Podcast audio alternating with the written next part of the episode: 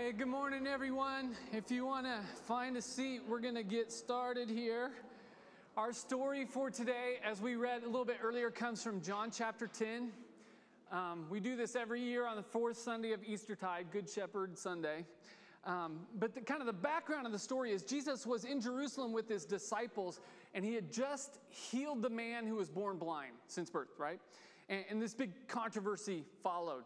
The Pharisees like interrogate the man see if it's true, then interrogate his parents to see if he was really blind since birth, and then haul him back in, try to get him to implicate Jesus. And the big question was Jesus' authority. Like, what gave him the authority to, to teach and to heal people? Um, some said it came from the devil, some said it came from God. And the Pharisees said, well, he can't be from God because he violated the Sabbath. If you remember, he um, made clay and put it on the guy's eye, which is breaking, you can't knead clay on the Sabbath. It breaks Sabbath. And, and um, the Jewish leaders, they're, they're like pressuring and hassling this guy and threatening to put his parents out of the synagogue. And so in our text for today, Jesus is answering this, um, the question of authority, and he's trying to do it without getting the guy or his parents in trouble, right? And, and or getting arrested himself. And so this is part of how he tries to answer their question of his authority. He says, I'm the good shepherd. The good shepherd lays down his life for the sheep. The hired hand, who is not the shepherd and does not own the sheep, sees the wolf coming and leaves the sheep and runs away. And the wolf snatches them and scatters them. The hired hand runs away because a hired hand does not care for the sheep. I'm the good shepherd. I know my own, and my own know me, just as the Father knows me, and I know the Father and I lay down my life for the sheep. I heard a story this week that um, I love. It's, uh, it, it began on a crisp October day back in 1906 in Berlin. And there was this sergeant in the German army. He's walking his squad back to their barracks just down the street in, in Berlin when out of the blue this officer approached him. Uh, it was a captain about 50 years old, a slender man, kind of sunken cheeks and a large white mustache.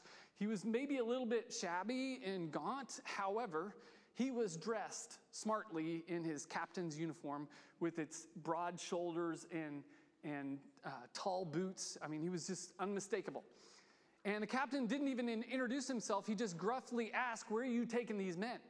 And the sergeant said, We're headed back to our barracks. And the captain shot back, turn them around and follow me. I have an urgent mission from the all highest command, that meant a uh, uh, command that came right down from the Kaiser.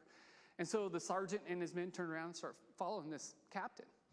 He was leading them toward the train station, and on the way, they encountered another squad, a little bit bigger squad. And the captain ordered them, You men, all of you, fall in behind us. We have, we have um, an important task. The Kaiser has commanded it. And so they joined in all these guys following this, this man, and they boarded a train um, headed for the little town of Köpenick. And it's just kind of almost like a suburb south of Berlin, about 20 miles. And when they arrived, the captain marched them straight up to the city hall. And in front of the building, he sent a squad to cover the exits, don't let anybody out. And um, he sent a few to the, to the switchboard operator, don't let any calls in or out. To the rest, he said, Follow me. And they rushed into the building, up the stairs, and burst into the mayor's office. And there they found two men, Georg Langerhans, the, um, the mayor, and then his, his right hand man, the town treasurer. And the captain said, My name is Captain Voigt. And then he, he explained that he had been charged by the Kaiser to come arrest them the mayor and the treasurer. Um, because they were suspected of embezzlement of funds. And, and, the mayor was immediately irate. He's like, What is the meaning of this? He demanded to see a warrant, and the captain's like, Look, my men are, are the warrant, okay? You're coming with me. I've seen the evidence. You're skimming off the town coffers. He said the Kaiser himself had ordered him to come and to confiscate the cash reserves for safekeeping so they couldn't steal any more money and to escort these two guys with their ledgers to be in, interrogated and the, the, books to be examined. And so the, the captain then he ordered the treasurer to open the safe. And in front of everybody, they brought all the money out and made everyone watch as it was counted. He wrote a detailed receipt insisting that the treasurer himself verify the count, stamp the receipt, and enter it into the ledger. And um, the total was like 4,000 marks. T- in today's money, this was a lot. It's like a quarter million dollars. It's a lot of money. And they put it into the bag and gathered up the ledgers and took the prisoners down to the street.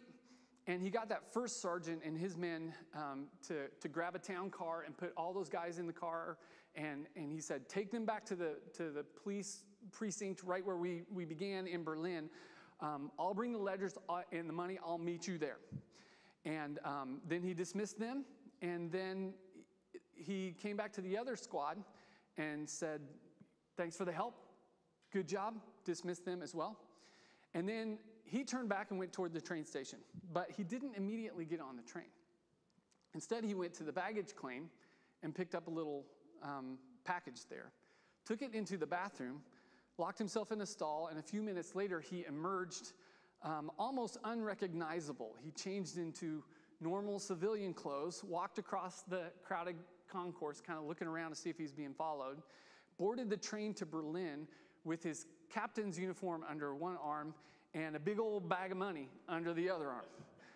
And um, meanwhile, back in Berlin, when the sergeant and his men arrived at the police station um, and began their attempts to surrender these prisoners, nobody at the station had any idea what they were talking about.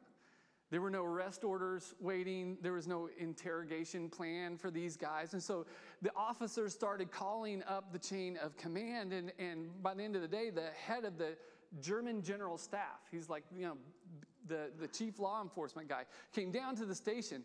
And what he found is nobody that he talked to had received any orders from the Kaiser.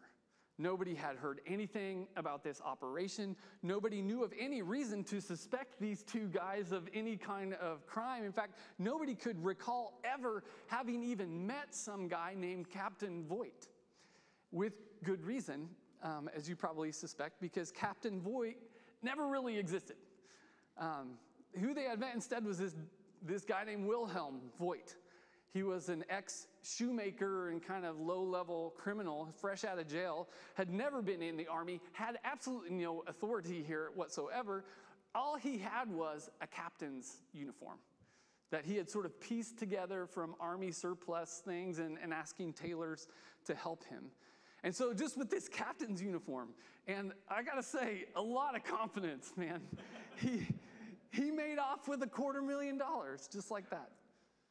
Well, it wasn't long before the German newspapers found out and picked up the story, and the country became enthralled with this tale. How could some guy with, you know, just off the street, no authority, uh, like no official experience even, just command uh, like a platoon of soldiers and order them to steal a ton of money from a town safe and arrest the mayor and his treasurer without any kind of evidence or warrant or paperwork, and, and to do so basically without anybody questioning what he, what he was doing. Well, Voigt, um, meanwhile, thought he had gotten away with a crime. Um, and it, but it turns out he had shared this plan, this idea with some, one of his friends in jail. By the way, if you're in jail and you're planning a heist, don't tell the other guys. Um, because he, that guy turned him in and he was caught. Um, but eventually, though, he became, I don't know, they, he became sort of a, like a mascot for the country. They thought this was hilarious. And um, he got sentenced to like four years in jail, but he was so popular that Kaiser pardoned him after just a couple years. And he basically spent the rest of his life signing autographs for people because of what he did. Isn't that a crazy story? Like, um, anyway, so down through the years, this became sort of like a German fairy tale. It's been turned into a, a play, and there's, there's a couple of movies of, about it. Anyway, it's also become a, a case study on the question of authority. How does authority function in, in like normal situations like that? And Voigt's plan, of course, it worked because soldiers are taught don't question the orders of your superior, right? If they give you an order, you, you follow it. And so this guy shows up dressed as a captain, brimming with confidence, and all they had to see was that uniform, and that was enough. They just deferred to his authority. When he grabbed the second group of soldiers, he had the uniform and uh, already a, little following of soldiers who were following his orders. They, they were just like, this looks legit. They were all in. During the entire heist, nobody ever once questioned his authority except the dude who was accused of the crime. They're like, naturally, he's, he's going to do this. As I was learning about this story, though, whoever was telling it asked the question, and it's, it's been bugging me ever since. He said, What would you have done in that situation? And like, I guarantee I would have been, I would have followed the orders. I would have done exactly what they did. I don't know about you, but that's, that's me. And one of the key insights I think this story offers into the way that authority functions stems from the fact that once the soldiers said yes to the authority of the captain, it almost didn't matter what the orders were. They were gonna, they were gonna follow them. And once the question of authority is settled, most of the time, the obedience then is sort of a given. That's the power of authority.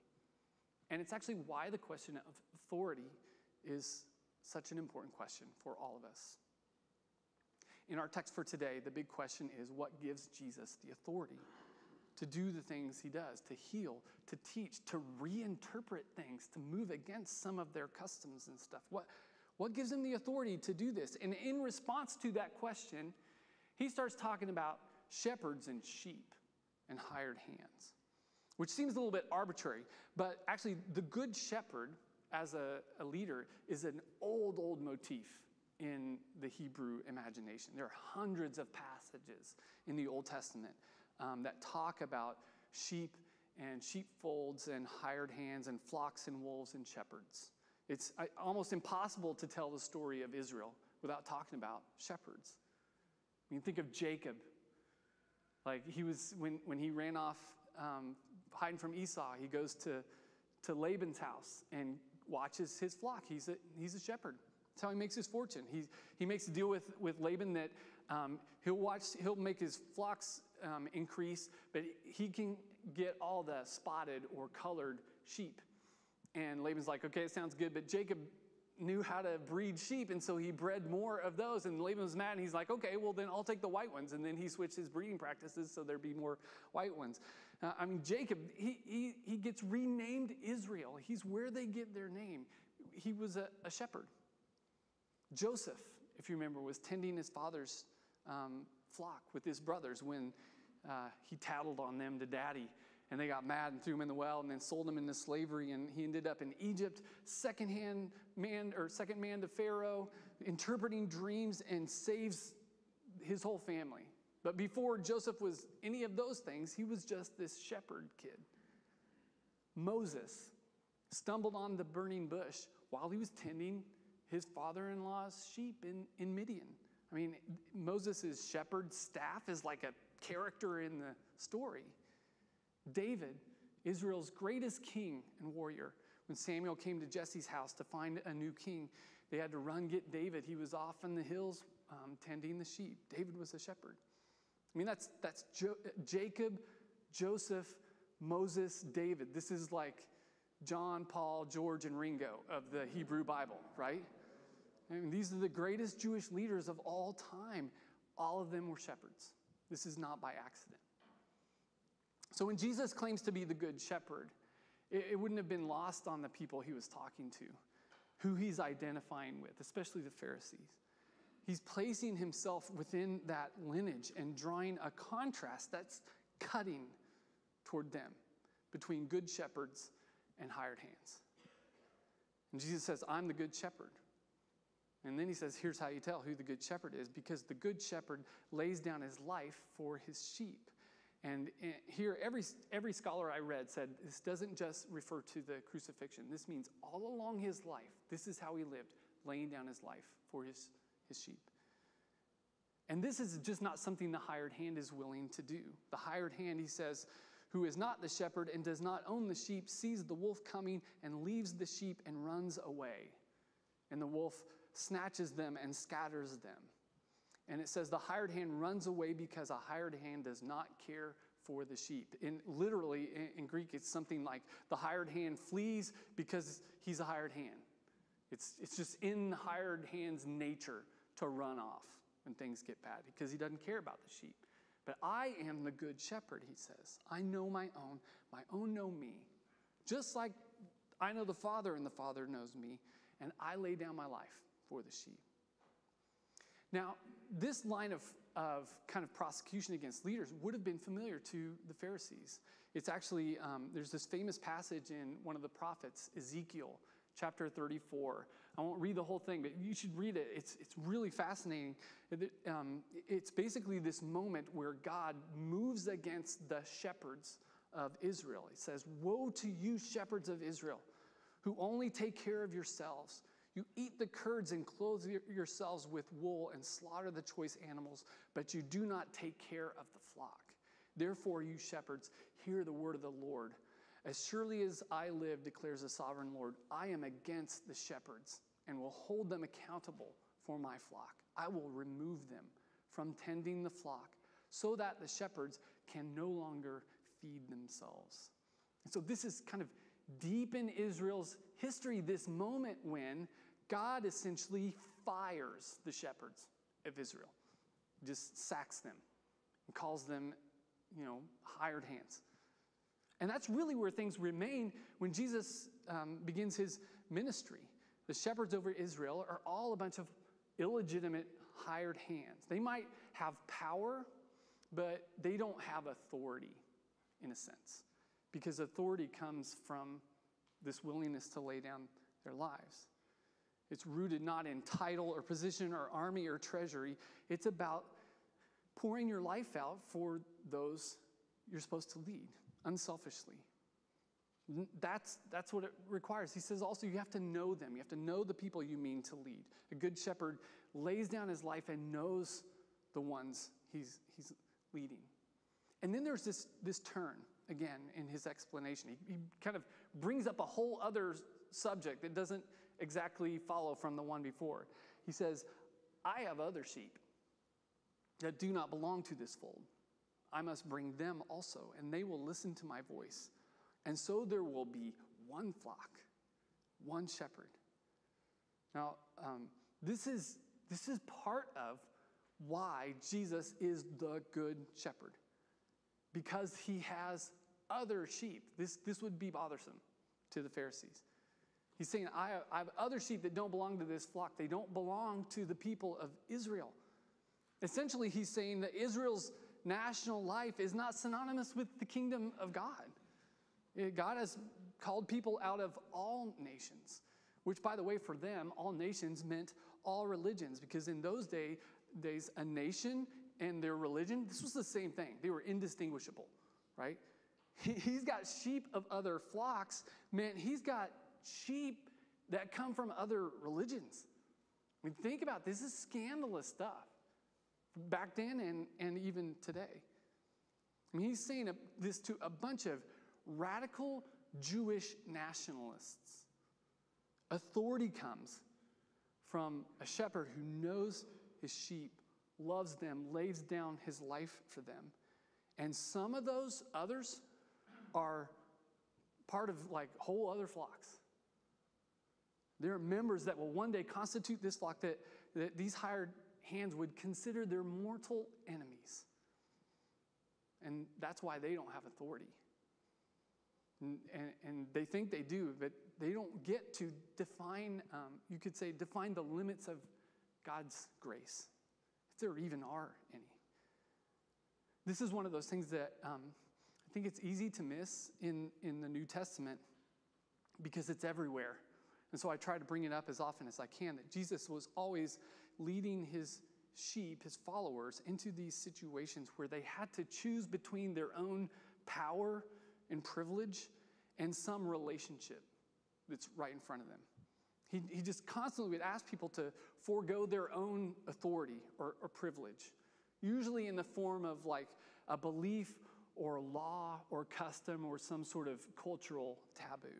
He, he'd ask them just to let let go of a little bit of their own truth, something they were sure about, a certitude um, about how the world was supposed to be organized. Let go of that for the sake of a relationship. Believing that that relationship um, could be a better teacher than all that stuff they were holding on to. I mean, Jesus seemed to believe the only thing powerful enough to get us to sort of rethink our prejudices, our, our um, certainties, was a relationship with someone. And so he would just constantly put people in a place where they had to choose do I want to keep the rules or do I, do I want to love this ragamuffin here? Do I want to be right and righteous, especially according to the authorities, or do I want to be friends with this person who clearly needs? And the good shepherd lays down his life for the outcasts. And that's where his or her authority comes from in the kingdom of God. Authority is not based on position, it's based on love. It's based on love. And the love that we see expressed as we become paired with the outcast.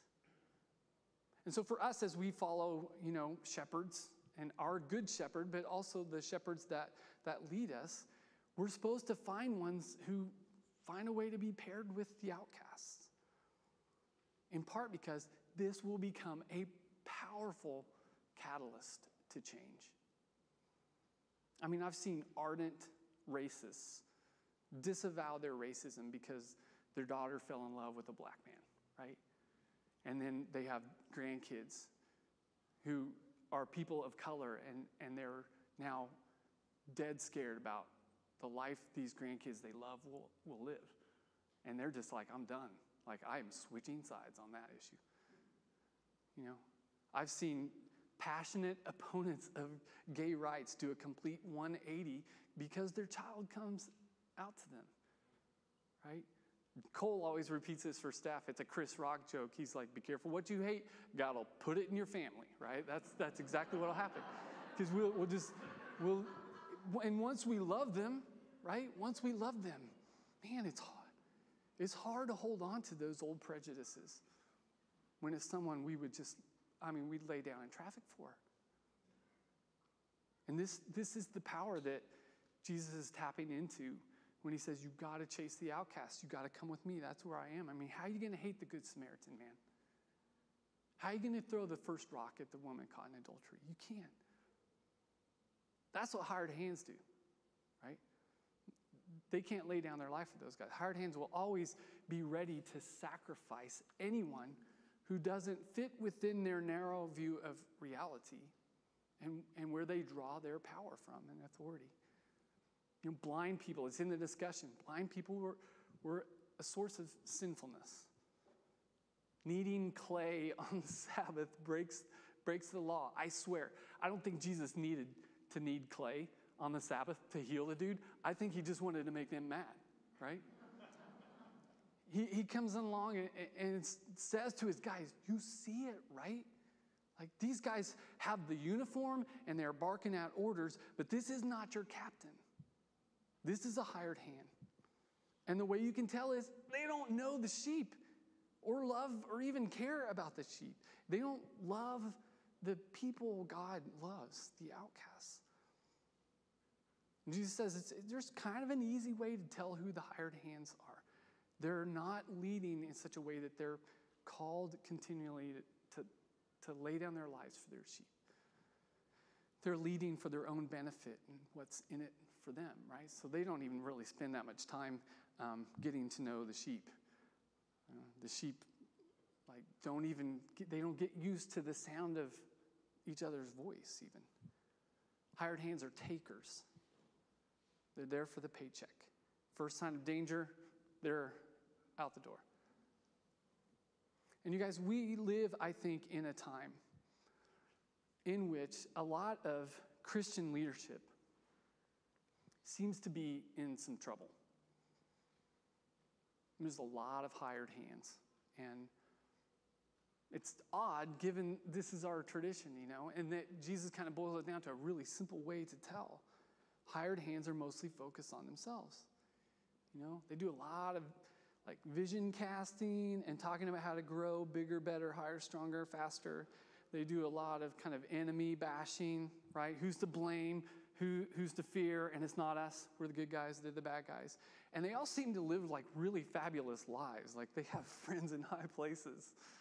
Um, the hired, hired hands um, don't move us toward the other who's hard to love. The other who, you know, I mean, it has to be somebody who kind of bothers us a little bit. That, that it takes some introspection, some changing in order to be in a relationship. Hired hands pit us against each other in anger and grievance and fear. And they look really good in the uniforms, but they lack this essential aspect of their character and purpose.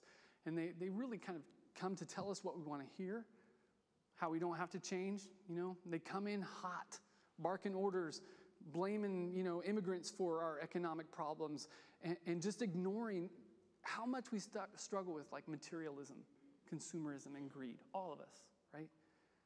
They blame gay people for the disintegration of the family instead of, you know, infidelity and selfishness and just our inability to love each other and change and grow and be vulnerable.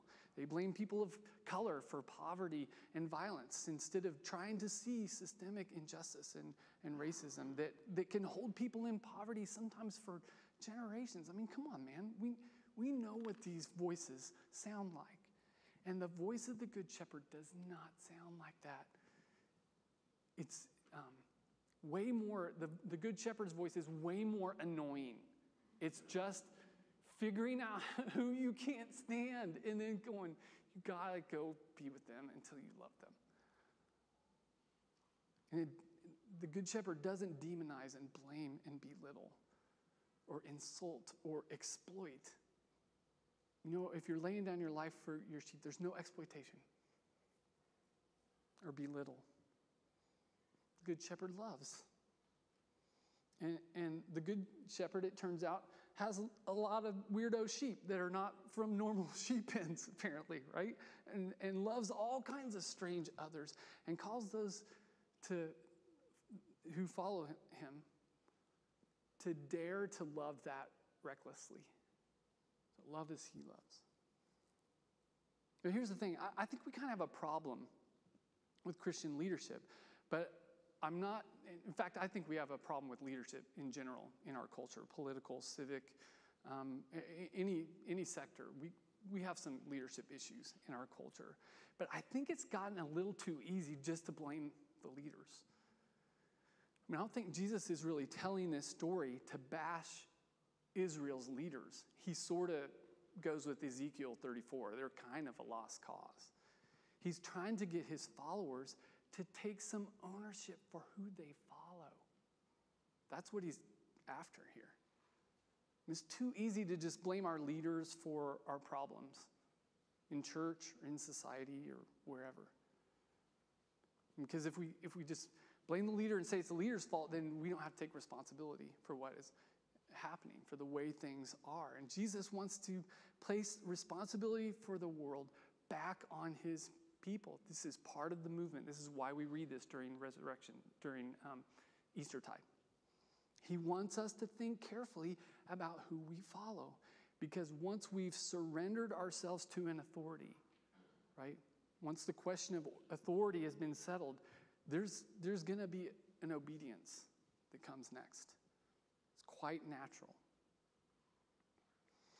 The great civil rights leader and pastor, um, John Lewis, said it this way once in, in a book. I love this. He said, Real leaders are not appointed, they emerge out of the masses of the people and rise to the forefront through the circumstances of their lives. Either their inner journey or their human experience prepares them to take that role. They do not nominate themselves, they are called into service by a spirit moving through a people that points to them as the embodiment of the cause they serve. That feels right to me.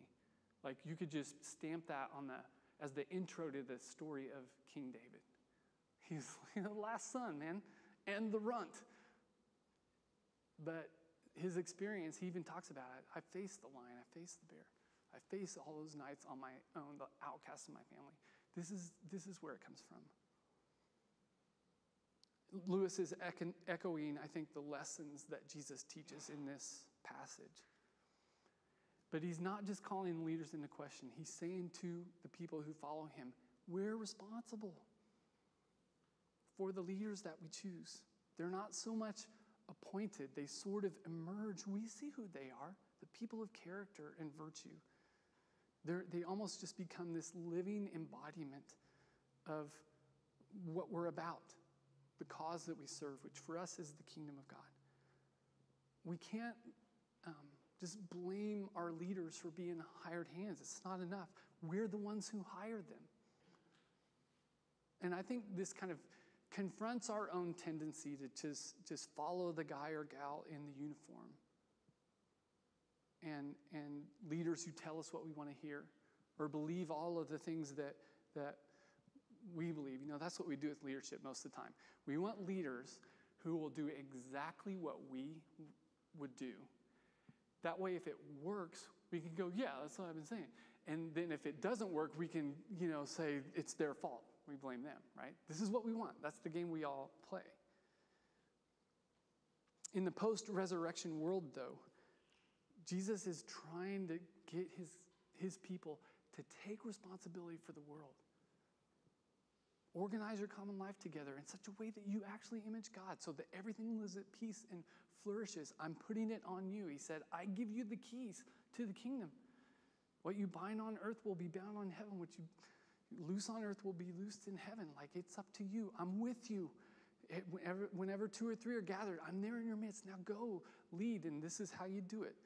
Good shepherds lay down their life for their sheep. We're responsible for the world.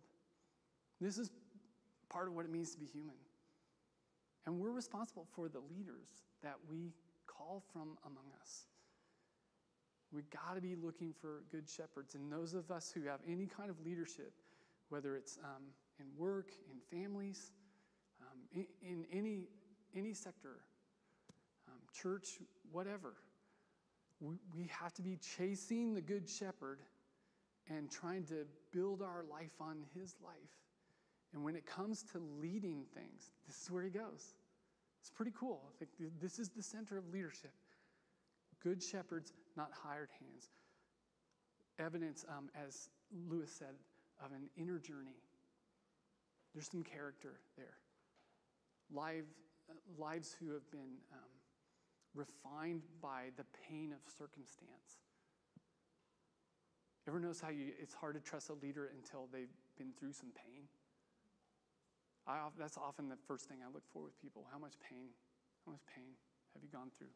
because I know you'll be good to people if you've made it through and can still love.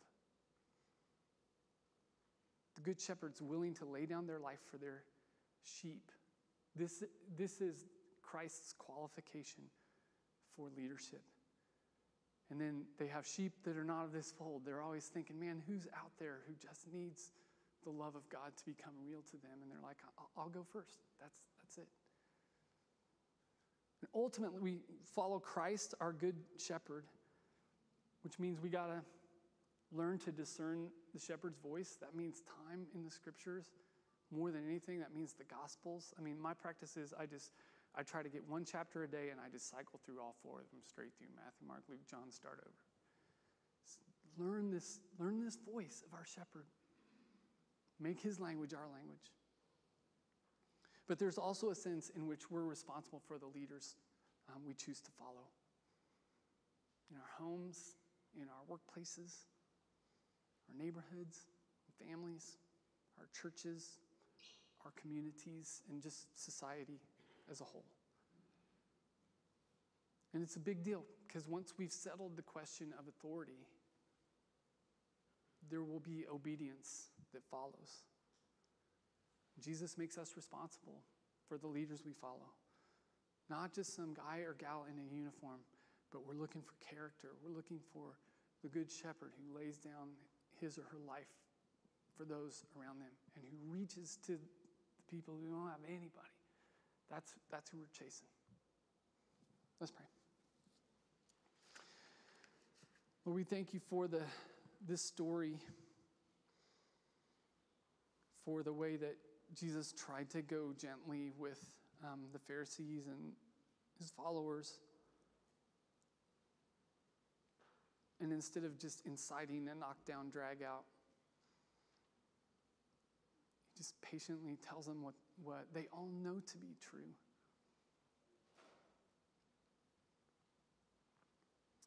And I pray that all of us in, in the domains that we exercise leadership, that we would um, follow this good shepherd.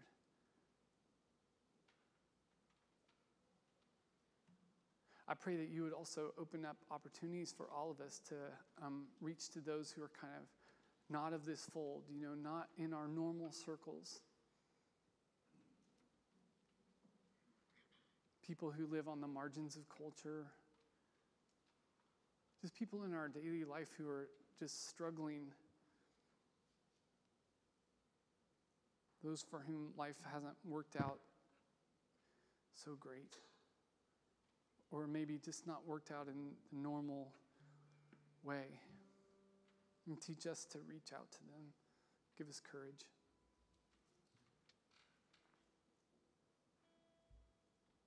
Mostly, I just give you thanks for Redemption Church and these ragamuffins who, who know this is true and the way they live it out every single day. So grateful.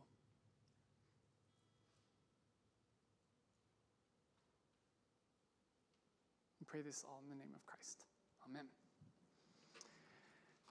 Invite you all to stand and we're going to receive communion. Hopefully, you got the elements when you um, came in. If you don't have, though, uh, the communion elements, Beth is standing right in the back with a, with a basket and she'll hook you up.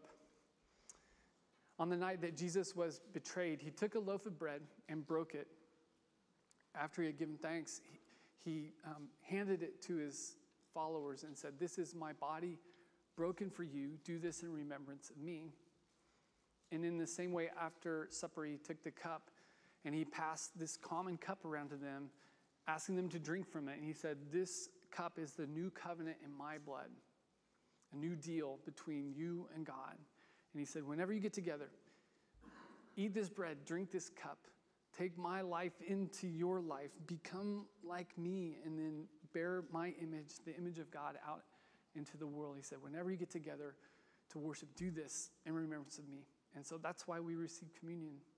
We're just reminding ourselves, we're feasting on Christ and trying to be made of the stuff he's made of, and then walk out into the world in imitation of Christ. And so that's what we're doing here today. And we just invite you to hold the elements in front of you and let's pray a blessing upon them. Lord, we give you thanks for the bread and the cup. May it be to us a means of your grace, a spiritual food and drink. And as we receive it into our bodies, may we receive you once again. Come and live inside us. Make us new from the inside out and then send us out into the world to be salt and light. And let the world feast on us and taste and see your goodness. To the glory of Jesus Christ, our risen Savior, who lives and reigns with you and the Holy Spirit, one God, now and forevermore. Amen. I invite you to receive um, communion and then join us in our closing song.